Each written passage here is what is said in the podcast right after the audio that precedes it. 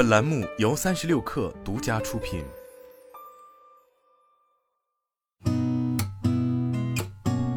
八点一刻，听互联网圈的新鲜事儿。今天是二零二三年十月十八号，星期三，早上好，我是金盛。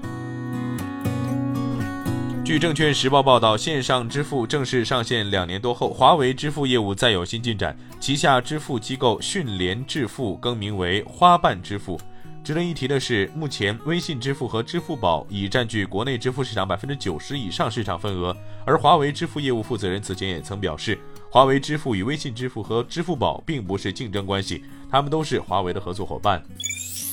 据证券日报报道，多家银行先后推出个人养老金非试点地区账户预约开户营销活动，为此，业内对于试点地区扩容以及更多中小银行被纳入个人养老金试点机构预期升高。中信证券首席经济学家明明表示，多家银行推出非试点地区客户预约开户服务，很可能意味银行已经做好了试点地区扩大的准备。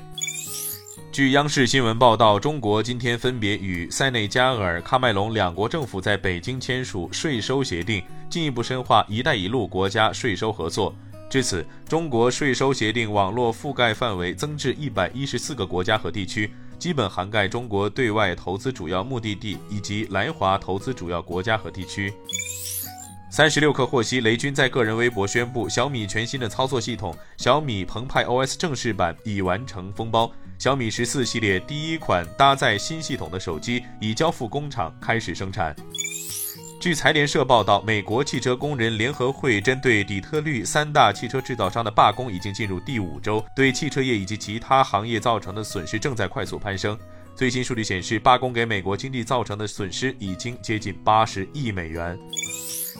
法国奢侈品巨头 L V M H 的创始人兼首席执行官贝尔纳·阿尔诺在奢侈品股票大跌的影响下，失去了世界第二大富豪的宝座，其净资产已低于亚马逊创始人杰夫·贝索斯。阿尔诺财富的缩水反映了奢侈品行业今年面临的销售低迷问题。